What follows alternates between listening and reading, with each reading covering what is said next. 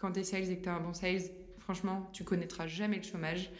Deuxième chose, euh, c'est un métier qui suit la méritocratie. Si tu bosses, que tu te donnes à fond et que tu écoutes ce que ton manager te dit, bah franchement, tu vas y arriver et ça c'est cool. Et en plus, être sales, ça permet de vite grimper les échelons, aussi bien si tu veux monter une boîte que si un jour tu veux accéder à des postes de COMEX, CODIR. Et puis troisième chose, c'est un métier qui est super rémunérateur.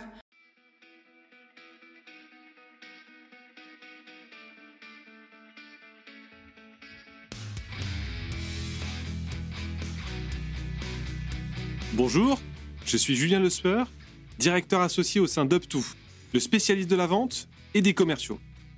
Depuis 15 ans, nous aidons les dirigeants et patrons du commerce à se renforcer commercialement en recrutant de bons commerciaux, en formant leur force de vente aux méthodes qui marchent et en se transformant commercialement avec de nouvelles méthodes de vente et d'acquisition client. Vous écoutez Vive la vente, le podcast qui vous apportera des solutions simples à mettre en pratique pour booster l'efficacité de votre équipe et vous transformer commercialement. Si vous voulez échanger sur ce qui a été dit, n'hésitez pas à commenter le post de l'épisode sur LinkedIn. Je réponds à toutes et tous, et cela nous aide à faire connaître l'émission à d'autres dirigeants qui cherchent à développer leur équipe commerciale. Et si ce podcast vous plaît, je vous invite à vous abonner et mettre 5 étoiles sur Spotify ou Apple Podcast. Bonne écoute Aujourd'hui, je reçois Marie Taquet, fondatrice et CEO d'Iconoclass. Salut Marie Salut Julien, merci pour l'invitation. Eh bien écoute, euh, merci d'avoir accepté mon invitation. Je suis ravi de, te recevoir aujourd'hui, d'autant plus que nous sommes le 8 mars, euh, que c'est la journée internationale des droits des femmes. Et comme tu le sais, euh, bah, il y a une sous-représentation des femmes sur des postes de DG et de DIRCO en France. Donc je suis vraiment ravi de pouvoir enregistrer cet épisode avec toi et j'espère qu'il inspirera aussi bien la gente féminine que masculine d'ailleurs. Alors au programme, aujourd'hui on va parler de formation commerciale, de call call, d'un système de référol euh, très puissant que vous avez mis en place et aussi de tes conseils pour créer une communauté aussi engagée que celle euh, d'Iconoclass. Euh, mais avant ça, est-ce que tu peux nous parler de toi et de ton track record? Donc moi c'est Marie, j'ai 26 ans, je suis la CEO et fondatrice d'Iconoclass. Donc mon track record, moi j'étais sportive de haut niveau quand j'étais adolescente. Il se trouve qu'au moment du bac, mes parents et moi, on n'a pas été tout à fait d'accord sur la suite des événements pour, pour ma carrière. donc le grand classique des parents qui ont envie de, t'envoyer vers des études plutôt longues. Donc je suis allée en école de commerce, un peu contre mon gré. Et en fait j'ai trouvé que l'expérience était super euh, décevante. J'ai trouvé ça euh, euh, très long, très théorique, avec un prof avec des profs qui n'avaient pas mis un pied dans une entreprise depuis un bon moment, aucune diversité bien évidemment. et donc en fait je suis partie au bout de, deux ans, donc avant même d'avoir un diplôme, comme quoi en France même sans diplôme on peut s'en sortir. malgré les préjugés. Et, en fait, je suis allée en cabinet de chasse de tête et je me suis rendu compte qu'il y avait une boîte sur deux qui me demandait des commerciaux. Bon, je vais rien t'apprendre parce que c'est ton métier également. Euh, mais c'est en fait c'est un truc de fou. Je me suis dit mais on a plus de plus de 350 écoles de commerce en France. Mhm. Mais en fait il n'y en a pas une qui forme des commerciaux. Elle forme à la finance, au marketing, au management, plein de choses euh, super. Mais c'est vrai qu'on forme pas euh, des sales en fait en sortant de business school contrairement à ce que son nom indique. Et, euh, et donc voilà, à ce moment-là, j'ai commencé à me pencher sur l'idée. Ensuite, je suis allée euh, bosser chez Tiller euh, sur la partie opération, mais je m'occupais aussi un petit peu des, des, des, sales operations. Ensuite, je suis allée monter une boîte au sein du groupe Accor. Ok. Et ensuite, me voilà. J'ai monté Iconoclass il y a à peu près trois ans. Ok, super. Et eh ben, une sportive de plus reconvertie dans le métier de la vente. C'est vrai qu'il y a finalement de, pas mal d'analogies entre le sport de haut niveau et la vente, dans l'entraînement, dans la culture du dépassement de soi, etc. Euh, et je te rejoins, c'est vrai qu'il y a de plus en plus d'écoles qui sont plus des écoles de commerce, mais des écoles de management ou de gestion, euh, et où la vente n'est pas vraiment euh, inculquée. quelle est votre proposition de valeur chez Iconoclass donc nous, on est un nouveau genre d'école de commerce en quatre mois qui forme à tous les métiers du business développement.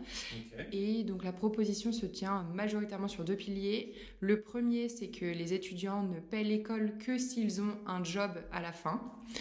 Donc euh, c'est unique en France, c'est euh, quelque chose euh, qu'on a ramené des États-Unis, enfin dont je me suis inspirée aux États-Unis. Et la deuxième euh, chose super importante dans notre enseignement, c'est que c'est à 80% basé sur la pratique. Mhm. Donc c'est vrai que le cerveau retient beaucoup mieux quand il fait une action que quand il l'entend. Mhm. Et, donc, euh, et donc nous, en fait, euh, les, les, étudiants, pendant 4 mois, pratiquent vraiment. Donc ils font vraiment du call, ils font du porte-à-porte, ils font du scrapping, ils font du mailing. Ils, ils, ils font vraiment le métier de commercial, en fait. Ok, top. Et comment vous êtes organisé, vous, en interne, euh, au niveau du, du commerce Et c'est quoi l'ADN Iconoclast? Alors, donc nous, on est une boîte B2C. Donc, euh, on a, euh, contrairement, je pense, aux boîtes que tu interroges, majoritairement une équipe market mhm. qui est organisée avec une partie branding, une partie trafic, donc acquisition pure, growth pour convertir les leads, et ensuite pour, euh, enfin pour, pour les, les, convertir en prospects, en, tous les cas en lead show. Et ensuite, on a une sales qui termine euh, le process en interne, qui est d'ailleurs une de nos anciennes étudiantes. Ok. T'allais me dire quelque chose? Non, non. non euh, notre ADN, elle est basée sur tout ce qui est authentique. Donc nous, on essaie dans tout ce qu'on fait d'être un petit peu décalé. déjà parce que notre business en fait est super décalé par rapport à ce qui se fait traditionnellement dans les écoles. Donc c'est vrai que c'est vraiment euh, dans mm. nos veines. Euh, on essaie d'être authentique, on essaie d'être euh, explorateur et résilient. Donc si on n'a pas une réponse à, à, notre question, on va étudier d'autres d'autres possibilités. Euh, et puis on essaie d'apprendre euh, tous les jours, puisqu'évidemment, euh, quand tu es dans une formation, bah, tu tu peux pas être obsolète en fait. C'est important de rester au goût du jour. Ouais, tout à fait. Bon, on y reviendra. Si on ouvre un peu le, capot du réacteur, qu'est-ce qui est remarquable dans vos formations? Qu'est-ce qu'on retrouve nulle part ailleurs? J'ai bien entendu ce que tu viens de me dire à l'instant, c'est-à-dire que vous mettez, il n'y a pas que de la théorie, il y a aussi de la pratique. Qu'est-ce qui, a, qu'est-ce qui fait que justement les formations iconoclastes sont les meilleures formations justement au, métier de, de, de, de BizDev notamment? Donc nous déjà la première chose c'est que euh, on est dix fois moins cher euh, qu'une école de commerce. Donc tu l'auras compris, on se positionne vraiment en fait à la place d'une école de commerce. On peut aussi bien former des gens euh, qui sont voilà qui ont déjà bossé plusieurs années dans leur vie. Donc là c'était plutôt de la réorientation pro, mais on peut aussi bien former des personnes qui ont le bac ou qui n'ont pas le bac d'ailleurs puisqu'on en a beaucoup. donc directement voilà comme comme s'ils sortaient du lycée. Donc, les choses qui sont très particulières chez nous, euh, bah, premièrement, c'est l'accessibilité. Donc, nous, on juge les personnes uniquement sur leur potentiel. Donc, on regarde jamais les diplômes, on regarde jamais le passé de la personne. On se concentre vraiment sur sa capacité à devenir un bon sales. Euh, et ça, c'est super important parce qu'il n'y a aucune école en fait qui le fait. Tout le monde regarde un peu ce que tu as fait. On te mmh. juge sur ton passé. Nous, c'est nous, c'est vraiment un truc qu'on essaie de d'enlever. La culture américaine. ouais, exactement. Hum, donc première chose, aucune euh, sélection sur le diplôme ou les moyens de la personne, mhm. puisque tout le monde paie une fois qu'il a un CDI. Que tu aies de l'argent, pas d'argent, bah, tu peux venir te former. Et ça, c'est super important, super, surtout dans un pays comme la France où tu te dis mais en fait euh, évidemment que tout le monde a accès à l'éducation mhm. bah, c'est pas vrai en fait quand tu mhm. dois t'endetter et euh, avoir 50 000 euros de, de dette voilà donc deuxième chose, euh, on n'a que des profs qui sont des professionnels, donc aucun euh, prof euh, qui a, le, le, enfin, qui sont des, des, des professeurs d'école, ce sont que des directeurs commerciaux, des head of growth, des directeurs du support client. Des gens du terrain que des gens du terrain, peu importe d'ailleurs qu'ils soient managers ou non. Ce qui est important, c'est qu'ils ramènent une compétence et qu'ils sachent l'expliquer. Et donc ça sur tout le cycle de vente, aussi bien en avant-vente qu'en vente qu'en après-vente. Euh, ensuite, bon, bah, la pratique 80% du temps. Donc là, c'est vraiment, euh, on est dans le dur, quoi. On pratique vraiment le métier. Et puis la dernière chose, c'est le développement personnel. Nous, on part du principe que, euh, voilà, le, gros du boulot, c'est du hard skills. Si t'as pas de compétences, tu peux pas être sales. C'est assez mathématique. En revanche, il y a quand même une petite partie soft skills attitude. Euh, bon, bah, si par exemple, tu n'as pas confiance en toi, difficile qu'un prospect ait confiance en toi au moment où tu es en train de lui vendre quelque chose. Donc, nous, ils ont 10% euh, du programme, entre, euh, ouais, c'est à peu près 10% du programme qui est basé sur le, la parole, l'attitude, le, les temps de silence, etc. Enfin, vraiment maîtriser ces soft skills. Ok, top, top, intéressant. Et en tant qu'organisme de formation, qu'est-ce que tu mets en place justement pour rester à la pointe de l'innovation commerciale? Alors déjà, en tant qu'organisme de formation, on est obligé en fait de faire la veille, de la veille. Donc euh, on se sert, euh, alors cette partie c'est pas moi qui le fais, mais euh, on se sert de pas mal de newsletters, de podcasts, de ce qu'on d'actualité sur LinkedIn. On regarde également ce qui se fait dans d'autres pays, puisque il y a quelques pays qui sont un petit peu en avance sur nous mhm. dans l'éducation. Et puis, l'avantage, c'est que puisqu'on a que des personnes du terrain qui viennent donner des cours, on n'a que du contenu qui est up-to-date. C'est impossible qu'il devienne obsolète, puisque ça voudrait dire que les directeurs commerciaux eux-mêmes sont obsolètes. Donc voilà, c'est comme ça qu'on essaie. Ok, top. Dans les étudiants que vous formez, il y a trois populations. Tu le disais, il y a euh, les post-bac, euh, les étudiants qui cherchent à changer de voie et les actifs qui veulent se reconvertir au, métier euh, de commercial. On en sait quelque chose d'ailleurs. On a, on a un, de nos sales, on passe le petit bonjour à, à Thibaut justement, qui, qui, qui fait partie de ces profils-là. Comment tu fais pour former un sales from scratch justement qu'il ait euh, déjà un pied ou non euh, dans le monde du travail? Alors je pense que la première chose c'est que c'est qu'il faut qu'il ait bien compris le métier de sales, euh, hyper important et ce à quoi son quotidien va ressembler. Parce qu'en fait quand on pense euh, sales, dans tous les cas, quand on dit ça aux jeunes, ils s'imaginent que tu fais des gros deals à plein de millions, mm. que tu es un costard, euh, que tu parles avec des gens euh, de fous, etc. Bon, la réalité, c'est pas toujours ça. et je pense... quoi le métier de sales Le métier de sales, c'est un métier de fou où tu réponds aux besoins des personnes et où tu gagnes de l'argent. Mais c'est un métier aussi où tu te prends beaucoup de portes. Et je pense qu'il faut, qu'il faut être prêt à ça. Donc voilà, première chose, connaissance du métier. Deuxième chose, grosse motivation à avoir, euh, enfin, à remplir cette mission en tous les cas. Euh, voilà. Et nous, comment on, les forme? En fait, nos quatre mois de formation sont calqués sur le cycle de vente. Les deux premières semaines, on fait uniquement de la connaissance entreprise, business, donc on comprend bien les tenants et les aboutissants dans chaque boîte, euh, qui fait quoi, etc., qui prend des décisions. Ensuite, on voit en deux semaines le cycle de vente au niveau théorique, et ensuite pendant quatre mois, petit à petit, on décante et on pratique euh, sur toutes les parties du cycle de vente. D'accord, donc d'abord prospection, présentation d'une offre, négociation, closing, ok. ok, et bah top. Euh, et c'est quoi les qualités intrinsèques d'un commercial justement euh, dans les formations que vous dispensez Je crois qu'il y a une forte culture du call call, mais c'est quoi selon toi les clés pour faire un, un, bon call de prospe Alors je pense que déjà il y a une grosse partie attitude. Euh, on se met debout, on garde de l'énergie, on sourit, euh, comme on essaie de le faire maintenant. Et, mhm. euh, en fait, il faut, je pense qu'il faut arriver à transmettre l'énergie à son prospect. Et chaque call, on repart au début, même si on s'est pris une grosse, grosse porte avant, même si ça s'est super bien passé, on ne s'assoit pas sur nos acquis, on repart de zéro et on reprend la technique. Je pense que ça, c'est un truc super important. bon, bah, deuxième chose, résilience, mais ça me paraît juste évident. En mhm. fait, tu recommences même quand c'est dur. Et puis, troisième chose, euh, garder en tête euh, l'objectif qui est de prendre un rendez-vous. Donc en fait, mhm. euh, on s'attarde pas sur tous les, détails, micro-détails du produit. L'objectif, c'est de prendre un rendez-vous. Et ce qui est très dur, c'est quand tu fais un job de pure sales en prospection, c'est de faire en sorte que chaque call il est unique et c'est le premier call de la journée. Il ne faut pas que le, patron ou le directeur en face ait le sentiment que c'est la chaîne et que tu en fais 100 par jour. Quoi. C'est clair. Et que en fait, toi, tu as l'impression de lui avoir déjà dit un truc alors que tu lui as pas dit inversement. Ah ouais, non, mais c'est exactement ça. Euh, ok, et bah top. Euh, je voyais sur ton site que vous formez à six métiers BizDev, SDR, CSM, AM, euh, BizDev spécialiste aussi du domaine B2B et au poste de SalesOp. Alors je rappelle qu'un SalesOp, c'est un responsable de l'efficacité des processus commerciaux dans leur ensemble. Euh, il a pour mission bah, de mettre en place euh, des processus d'organisation, que ce soit de l'automatisation, euh, des outils ou des reporting. Et en fait, c'est de faciliter le quotidien des équipes sales et les aider à réaliser de meilleures performances. C'est une population qui a moins de 5 ans d'existence dans les organisations et que bah, tout le monde s'arrache. Alors je digresse un peu, mais du coup, ma question, c'est selon toi, quelles sont les qualités intrinsèques qu'on doit rechercher chez un sales op alors en effet, c'est vrai qu'on le voit, nous aussi, toutes les boîtes, elles nous demandent euh, des sales ops et c'est un... Je pense que c'est un métier assez récent. En tous les cas, c'est récent qu'on l'appelle de cette manière et, euh, euh, et, qu'on en cherche de cette manière. Donc je dirais premièrement tête ultra bien faite. Mm-hmm. parce qu'en fait, il faut arriver à comprendre euh, des funnels, euh, des data, etc. Et à, les, schématiser, à les synthétiser pour que ça devienne simple pour une équipe sales. Donc je dirais tête bien faite, je dirais euh, synthétisation en gros. Savoir synthétiser une grosse masse de données et des processus qui vont pas forcément dans le bon sens. bon, ensuite savoir l'expliquer, ça, ça me paraît juste indispensable.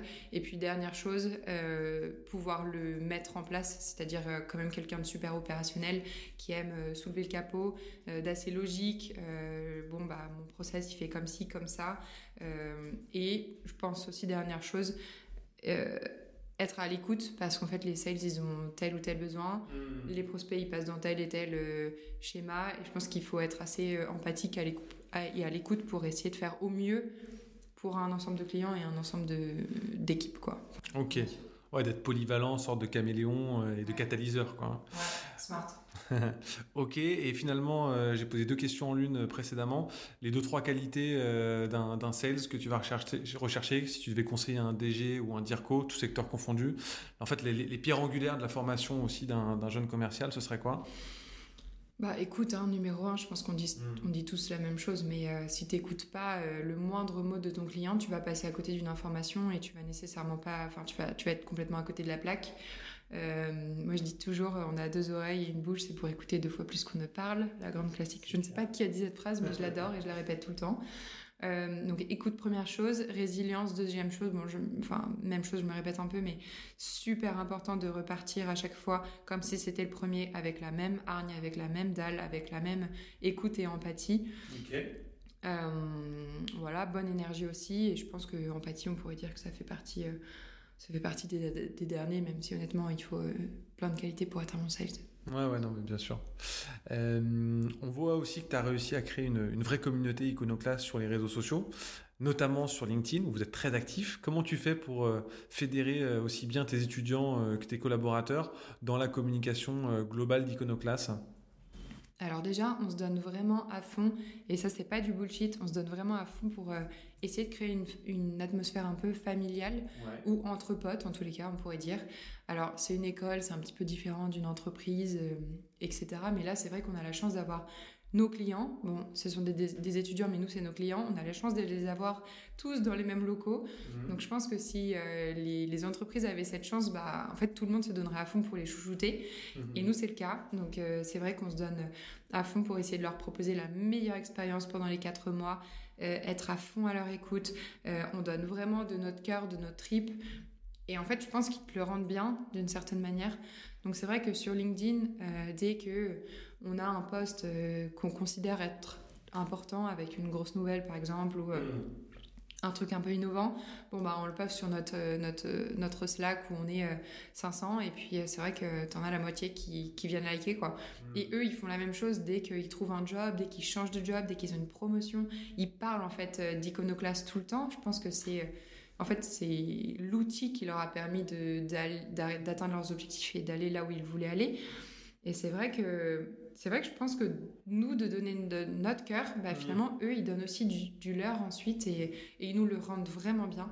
Donc euh, c'est vrai que sur LinkedIn, dès qu'il y a une nouvelle promo euh, qui arrive, euh, ça inonde quoi.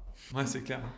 Et donc tu disais, mais euh, vous communiquez en interne sur Slack euh, pour, euh, pour demander aux gens, je suppose, de, de, relayer les infos et de partager ça à leur réseau, et ce qui marche bien finalement. Ouais, c'est vrai que alors je ne sais pas si c'est un mythe ou pas, mais on dit toujours qu'il faut liker et commenter dans les premières minutes. Donc c'est vrai que nous, sous, sur, sous nos posts, c'est assez insupportable. Tu as toujours 50 commentaires que de gens d'iconoclaste. Mais finalement, ces 50 personnes, elles vont elles-mêmes avoir des réseaux que moi je touche pas, par exemple. Euh, donc hyper cool. Et nous, en interne, en team, on se met des, des, des, des posts récurrents dans nos agendas.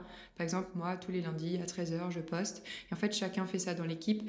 Ce qui fait que tu es obligé en fait d'avoir une, présence après pour être connu quand tu es une marque B2C.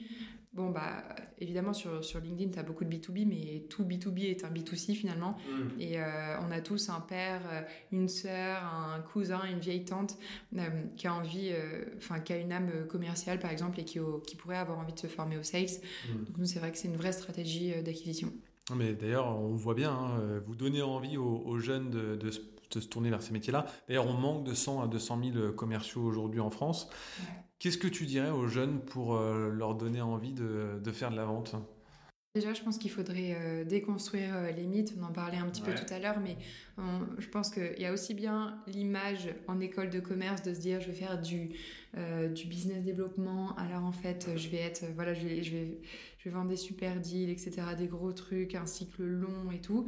Et il y a l'autre, je pense vision de la vente qui est le commercial avec les dents blanches, le tapis sous le bras qui vient te faire chier à ta porte et en fait le, truc dont on n'a pas envie. Donc je pense qu'au niveau des jeunes, il y a un vrai enjeu de euh, redorer le blason des sales. Mm. Nous, on essaie de le faire en allant dans les lycées, on fait de la propagande euh, sur le métier de sales quoi, en leur disant mais en fait euh, c'est un métier un qui ne connaît pas le chômage. Quand tu es sales et que tu as un bon sales, franchement, tu connaîtras jamais le chômage. Deuxième chose, c'est un métier qui suit la méritocratie. Si tu bosses, que tu te donnes à fond et que tu écoutes ce que ton manager te dit, bah franchement tu vas y arriver et ça c'est cool. Et en plus être sales ça permet de vite grimper les échelons. Aussi bien si tu veux monter une boîte que si un jour tu veux accéder à des postes de comex codir. Et puis troisième chose c'est un métier qui est super rémunérateur. Donc en fait euh, les, deux premières choses connais pas le chômage et euh, suis la méritocratie fait que si tu taffes euh, tu gagnes bien ta vie quoi. Voire très très bien ta vie. C'est clair. Moins de 2% de taux de chômage aujourd'hui en France sur les sales Dans ton modèle d'acquisition, euh, je crois que vous avez créé un système de référol euh, assez smart qui pousse justement euh, vos étudiants à être ambassadeurs de la marque. Est-ce que tu peux nous en dire deux mots? C'est vrai que nous, on, bosse beaucoup sur la fin de, du funnel là dans l'ARR, donc on bosse beaucoup sur le référol. En fait, on se dit qu'une personne qui est heureuse, épanouie et qui est prête à nous recommander, euh, bah, de toutes les manières, nous ramènera beaucoup plus de clients que si on va nous essayer d'en chercher tout seul de notre côté. En tous les cas, ça coûte moins cher. Donc ce qu'on s'est dit, c'est que notre coût d'acquisition, donc notre CAC, qui se situe entre 400 et 700 euros suivant la saisonnalité, mhm. en fait, on l'offre en bon Amazon ou autre, suivant ce que la personne désire, euh, en bon référol. C'est-à-dire que toi, t'es es venu faire mon école, je t'ai trouvé un taf, t'as trop kiffé ta vie, euh, et en même temps, t'es un jeune actif, euh, tu vois, tu, au tout tout début, tu roules pas nécessairement sur l'or, bah en fait, tu me, tu me recommandes un pote, et puis moi, dès que dès qu'on enfin, qu'on enrôle la personne, enfin qu'elle s'est inscrite et qu'elle nous a rejoint, on te fait un bon Amazon à la hauteur de notre CAC du moment. C'est effet boule de neige, ça. C'est clairement l'effet boule de neige. On voit pas, on voit pas ça dans les écoles de commerce habituellement. non, mais c'est toujours la même chose, c'est être, mettre un truc tabou autour de l'argent. Euh, enfin, nous, on forme des sales en fait, donc les sales, ils aiment l'argent, c'est normal. C'est clair. Je passe du coq à l'âne, mais en termes de, de, sales operation et de process, euh, quelles sont les bonnes pratiques que vous avez mis en place justement euh, chez Iconoclast? Alors nous, on a quelque chose de, très simple. On teste vraiment plein de choses. Euh, on a testé plein plein de, de funnels d'acquisition, mais là en ce moment, on a euh, un donc sur le, site quand tu veux euh, postuler, tu rentres sur un questionnaire qu'on a fait sur Airtable où tu rentres quelques infos, tu réponds à deux trois questions. Nous, ça nous envoie directement un Slack. Donc on a un channel Slack où dessus tu as toutes as toutes les tu as tous les questionnaires qui arrivent avec l'heure à laquelle nous, on peut les rappeler. Suite à ça, donc nous, on a notre sales Chirel qui rappelle euh, tous les leads. Mhm. Euh, donc, s'ils nous disent euh, on vous pouvez me rappeler dans les 5 minutes, on essaie de le rappeler dans les 5 minutes. Ça, c'est un truc qui est super puissant. Ouais, c'est un des premiers trucs qu'on m'a appris en sales. On m'a toujours dit qu'un prospect chaud, enfin, tu avais beaucoup plus de chances de, de, closer parce que le mec, il est là, il est chaud, il est en train de penser à 30 minutes, je crois. Le taux de transformation, il chute des 30 minutes. Alors, s'il est de consulter le truc, qui vient de te l'envoyer et que tu l'appelles, ben, en fait, c'est hyper puissant.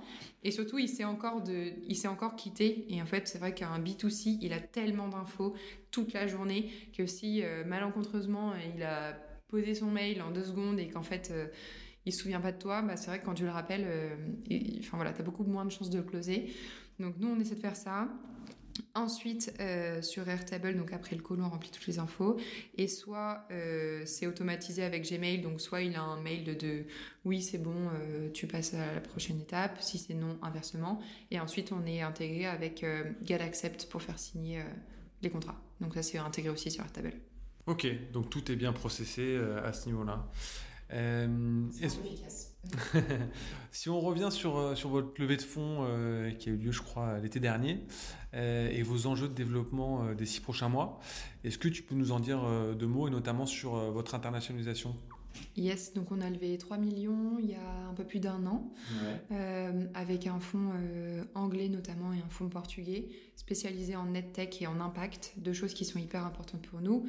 Euh, parce que l'impact, on n'en a pas parlé, mais nous, on, a une vraie mission qui est de rendre euh, l'éducation d'excellence accessible à tous. Mhm. On a 30% de nos, de nos euh, étudiants slash clients qui sont des demandeurs d'emploi de base, donc super important pour nous. L'internationalisation, donc là, on ouvre Londres en septembre prochain, ce sera la, prochaine, la première promo, donc septembre 2022. Et puis ensuite, vite, vite, les, les US, à mon avis. Bon, bah, c'est génial ça.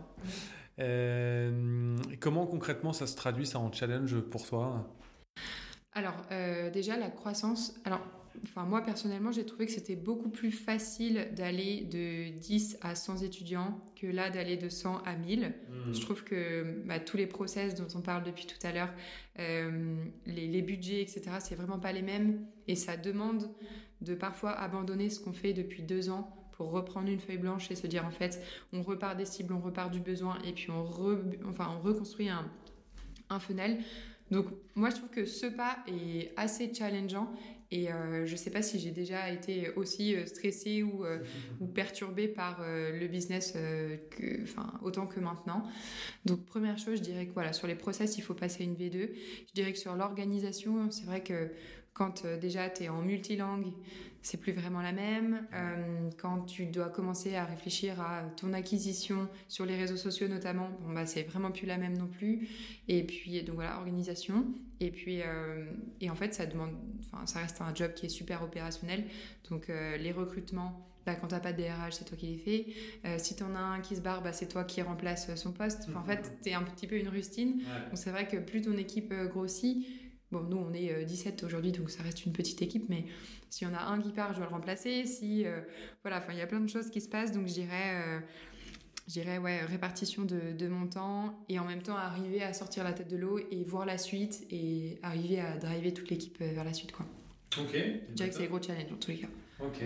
Plein de trucs cool qui se passent aussi. Et si on se réfère aussi à l'actualité du moment, quels conseils tu pourrais donner aux patrons dont les forces de vente bah, ont un peu de mal à, à performer actuellement? Alors, bon, quand tes forces de vente ont du mal à performer, il faut déjà se poser la question d'où vient le problème. Euh, quand tu te poses la d'ailleurs, quand tu leur poses la question, tu as parfois des retours différents que ce que toi tu imagines. Par exemple, toi, parfois, tu t'identifies selon toi un problème, alors que finalement, quand tu questionnes tes équipes, c'est comme quand tu questionnes les clients, tu as d'autres réponses qui arrivent. Je pense qu'il y a deux choses sur lesquelles il faut bosser. La première chose, c'est les hard skills, bien évidemment. La seconde chose, on en parlait tout à l'heure, c'est les soft skills, tout ce qui est attitude, etc. Et nous, c'est vrai que quand on doit rebosser quelque chose, que ce soit une hard skills ou, un, ou, une soft skills, on suit un schéma euh, de formation super classique et assez connu. La première chose, c'est de sortir du contexte. Donc, euh, soit tu les emmènes ailleurs, euh, dans une autre boîte, dans un coworking, dans un jardin, dans une forêt, peu importe. Deuxième chose, tu fais en ayant questionné bien sûr avant euh, tes sales sur euh, ce sur quoi ils galéraient, euh, tu leur fais un exercice qui n'a rien à voir avec le sujet. Mhm. Donc je te donne un exemple, si toi tu as l'impression qu'ils sont assez nuls sur la découverte ou qu'en tous les cas sur la découverte il y a un truc qui bloque, bah, tu pourrais leur faire faire un, exercice sur les gars, trouvez, ou les filles, trouvez ce qui m'est arrivé quand j'avais 10 ans, un truc super traumatisant, et vous avez 10 questions. Donc là, tu vois, tu sors complètement du contexte. Mmh. Du coup, les cerveaux s'ouvrent parce que quand on utilise le jeu ou que tu utilises euh, voilà, un contexte qui est différent, le cerveau, il a tendance à, s'ouvrir. Donc, tu récupères la confiance. Super, tu fais l'exercice et tout, ils sont à l'écoute. Dès qu'ils sont à l'écoute, quand tu termines, tu ancres la théorie. Donc là, là, là, on est sur une technique de vente, mais si c'est le sourire, c'est la même chose. Si c'est euh, l'énergie, c'est la même chose. Tu réancres la théorie et ensuite tu réappliques à ton business. Donc nous, on suit souvent euh, ces quatre étapes. C'est un truc super simple qui demande juste un petit peu de temps, un petit peu de préparation, mais euh, c'est assez pratique pour euh, remotiver les teams. Et puis sinon, les challenges sales, ça marche à tous les coups. Quoi. Ok, le gaming et les challenges toujours. Ok, et bah top. Et puis c'est vrai qu'on n'en parle pas souvent dans la vente, mais finalement les soft skills et le tempérament, ça compte autant que les techniques et on achète avant tout bah, un un collaborateur et une personne plus qu'un produit ou un service. Et, ça, c'est quelque chose qui est, assez intéressant. Quel conseil tu donnerais également à la grande majorité des patrons euh, qui souhaitent commencer leur transformation commerciale? Par quoi commencer? Par quoi commencer? Euh, Peut-être par euh, un œil extérieur. je pense que c'est super important. nous, c'est vrai qu'on adore demander soit à nos investisseurs, soit à des personnes qui font le même métier, peut-être dans un autre pays, comment eux ils font, euh, comment, euh, comment et pourquoi d'ailleurs ils utilisent telle ou telle technique.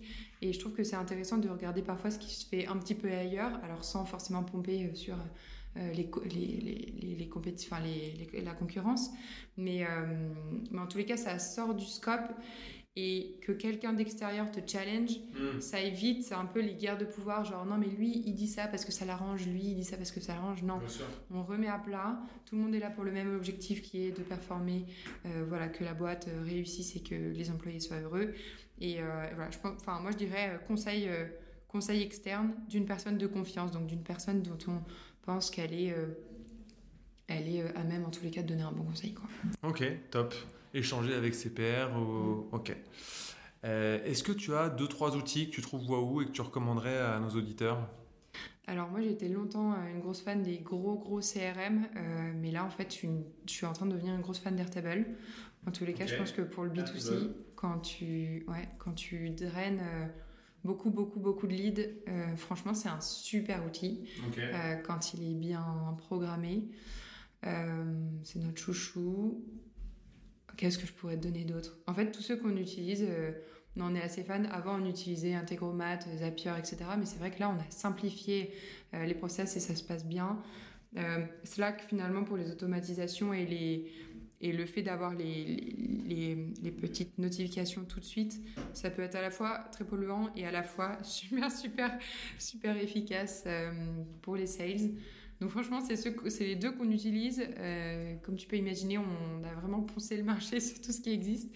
et c'est vrai que c'est vrai que c'est assez cool. Ok, donc Airtable et Slack. Et quelques rapides questions de, fin avant de conclure. Euh, quel est le livre qui t'a le plus inspiré dans la vente ou le management?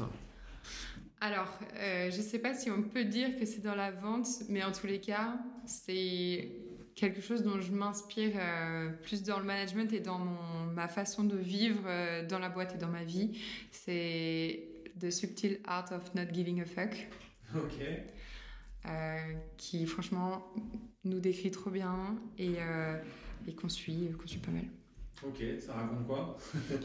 Bah, ça raconte que en fait, euh, enfin, on, voit toujours nos problèmes beaucoup plus gros euh, qu'ils ne le sont et que et qu'en fait on prend pas de recul et que du coup euh, on prend pas nécessairement les bonnes décisions.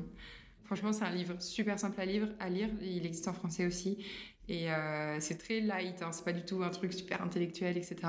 Mais ça donne une bonne une bonne vibe, une bonne énergie et à lire le matin, ça c'est cool. Ok, de Mark Manson donc.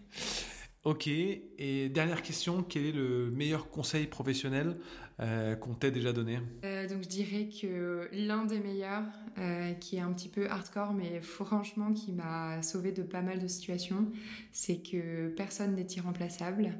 Donc quand tu as l'impression que tu as la meilleure compétence ou le meilleur profil, etc., tu t'en sortiras toujours de toutes les manières que tu sois bah, PDG, fondateur, peu importe, quand tu as des rôles à responsabilité, même dans ton équipe, quand tu es manager, en fait, tu t'en sors toujours. sur le moment, c'est la grosse galère, c'est la cata, tout le monde s'arrête. Et finalement, tu rebondis et tu trouves. Et moi, j'ai toujours l'impression que derrière chaque grosse vague que tu te prends pleine face, il y a un petit cadeau, et un cadeau caché, et, et que donc, il faut, voilà, personne n'est irremplaçable et tu, tu trouveras toujours, tu peux toujours trouver aussi bien, voire mieux. Cadeau caché et voir loin, se rappeler le projet. Top. Et eh ben écoute, merci beaucoup Marie d'avoir accepté mon invitation. Et puis je te dis à très bientôt. Merci Julien, à bientôt. Salut et vive la vente.